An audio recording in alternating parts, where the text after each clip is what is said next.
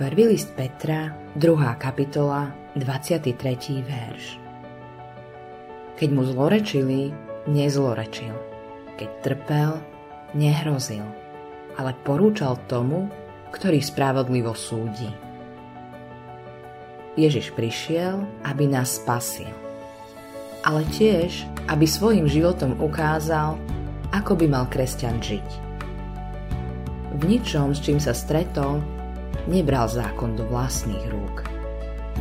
Znamená to, že neobhajoval svoje vlastné práva. S nikým tak nespravodlivo nezaobchádzali ako s Ježišom. Bol kráľom spravodlivosti, no jeho protivníci tvrdili, že sa rúha.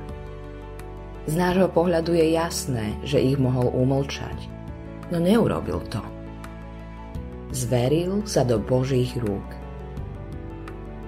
Prečo takto konal? Ježiš vložil všetko do rúk svojho otca.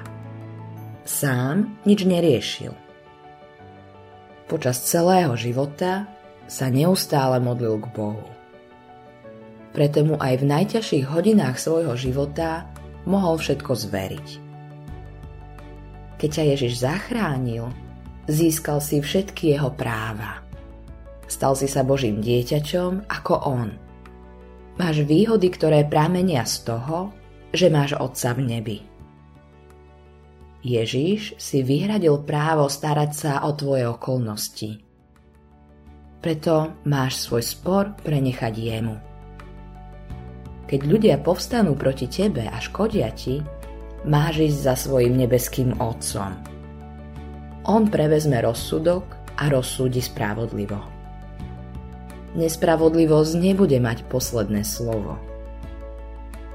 Je pre nás ťažké vložiť všetko do Božej ruky, pretože Boh sám dlho trpel. Môžeme si byť teda istí, že Boh nedovolí, aby prevládla nespravodlivosť? Môžeme, pretože to povedal vo svojom slove. Ale zároveň musíme pochopiť, že miluje hriešnikov a chce, aby všetci boli spasení. Ježíš sa prihovára za svojich nepriateľov.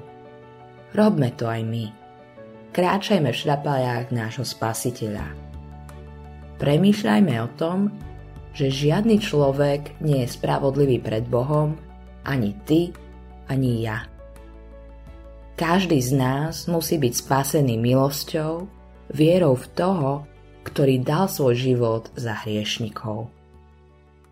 Autorom tohto zamyslenia je Hans Erik Nissen.